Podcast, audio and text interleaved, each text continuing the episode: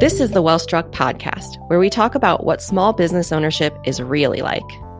I'm Sarah Zero, the founder of Wellstruck and the facilitator of the Wellstruck community, where small business owners gather to talk shop and exchange fresh perspectives with friends who get it.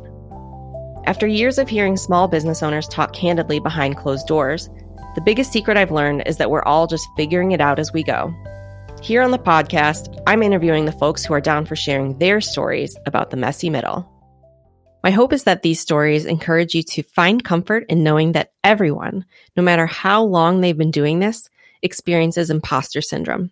To reframe failures as valuable lessons because that's the best way to get better, and to ask yourself what you really want and what's possible. You can expect a new episode every month, and the first one is available now. If you enjoy it, I have a small favor to ask. Take a moment to leave a review in Apple Podcasts.